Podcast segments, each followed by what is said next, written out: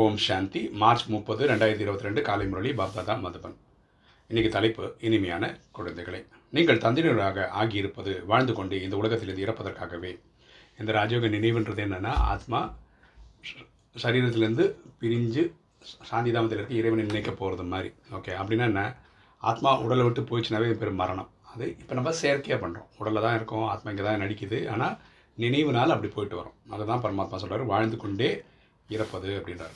எனவே கடைசியில் தந்தையை தவிர வேறு யாருடைய நினைவும் வராத அளவிற்கு உங்களுடைய மனநிலையை உறுதிப்படுத்துங்கள். ஸோ நம்ம எந்த அளவுக்கு இது ப்ராக்டிஸ் எடுத்துகிட்டு இருக்கணும்னா கடைசியில் இறைவனை தவிர நமக்கு வேறு எந்த ஒரு தேகதாரி நினைவும் வரக்கூடாது. இன்னைக்கு கேள்வி இச்சமயத்தில் முழு உலகத்தில் எல்லாவற்றையும் விட எந்த ஒரு அதிக தீவிரமான நெருப்பு பிடித்துள்ளது? அதை அணைப்பதற்கான வழிகள் கூறுங்கள். இச்சமயத்தில் முழு உலகத்திலும் எல்லாவற்றையும் விட எந்த ஒரு அதிக தீவிரமான ப நெருப்பு பிடித்துள்ளது? அதை அணைப்பதற்கான வழி கூறுங்கள். பதில் முழு உலகில் இச்சமயம் காமம் என்ற தீ பிடித்துள்ளது. இந்த நேரத்தில் உலகம் ஃபுல்லாக காமம் என்ற தீ பிடிச்சிருக்கு. இந்த நெருப்பு எல்லாவற்றையும் விட அதிக தீவிரமானது அதாவது உக்கிரமானது. இந்த தீயை அணைக்கக்கூடிய ஆன்மீக தொண்டு நிறுவனம் ஒன்று ஒன்று தான் அது நம்ம தான் கரெக்டாக ராஜயோகிகள் தான்.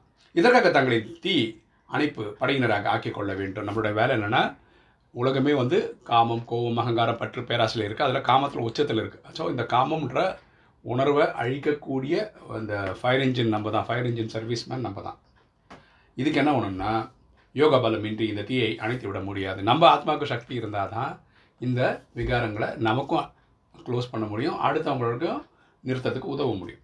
காம விகாரம் தான் எல்லாவற்றையும் சர்வநாசம் செய்கிறது. ஸோ நமக்கு அழிவுக்கு காரணம் என்ன? காமம் தான். எனவே இந்த பூதத்தை விரட்டுவதற்கான முழுமையான முயற்சி செய்யுங்கள். இதை இதை ஹண்ட்ரட் பர்சன்ட் நம்மளை விட்டு போகிறதுக்கான முயற்சி எடுங்க. இன்றைக்கி தாரணை. ஃபஸ்ட்டு பாயிண்ட்டு இப்போது இந்த நாடகம் முடிவடைந்தது. நாம் திரும்பி முக்திதாமத்திற்கு செல்ல வேண்டும். இந்த குஷியில் இருந்து பழைய தேகத்தின் அபிமானத்தை விட்டுவிட வேண்டும். ஸோ இந்த ட்ராமா ஒரு முடிவுக்கு வருது. இல்லை சங்கமும் நூறு வருஷம் நம்ம எண்பத்தாறு வருஷம் முடிச்சிட்டோம் ஸோ பக்கத்தில் வந்துட்டு இருக்கோம். சீக்கிரம் முடிய போகுது. அதனால் நம்ம வீட்டுக்கு போகிறதுக்காக நம்ம ரெடி ஆகணும். நம்ம வீட்டுக்கு போகிறோம் அப்படின்ற குஷியில் சந்தோஷமாக இருக்கணும். அப்படியே நம்ம என்ன பண்ணணும்? தேகாபிமானத்தை விட்டுறணும். காமம் கோபம் அகங்காரம் பற்று பேராசை ஜெயிச்சிடணும்.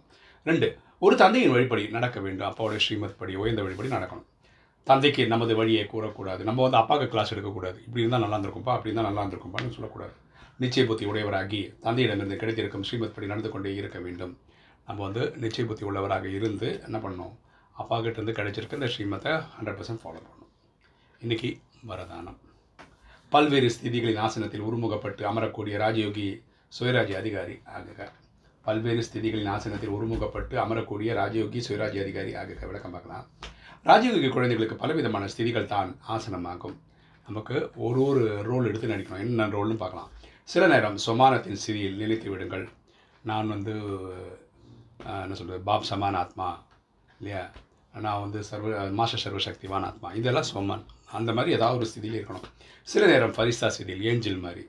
சில நேரம் லைட் ஹவுஸ் சில நேரம் மைட் ஹவுஸ். அதாவது நம்ம வந்து உலகத்துக்கே வழிகாட்டியா? இல்லையா இந்த மாதிரி நாலேஜ் ஃபுல்லாக இந்த மாதிரி. சில நேரம் அன்பு சுரூபத்தில் மூழ்கிய ஸ்திதியில் நிலைத்து விடுங்கள். எல்லா ஆத்மா மாதிரி அன்பாக இருக்கிற ஸ்திதியில் இருந்துருங்க.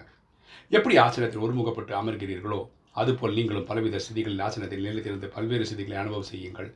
இப்படி ஒரு சேரில் உட்காந்தா பர்ஃபெக்டாக ரைட்டு உட்காந்துட்டீங்களோ? அதே மாதிரி இந்த ஒரு ஒரு சுரூபத்திலையும் நீங்கள் நிலைத்திருங்கள்.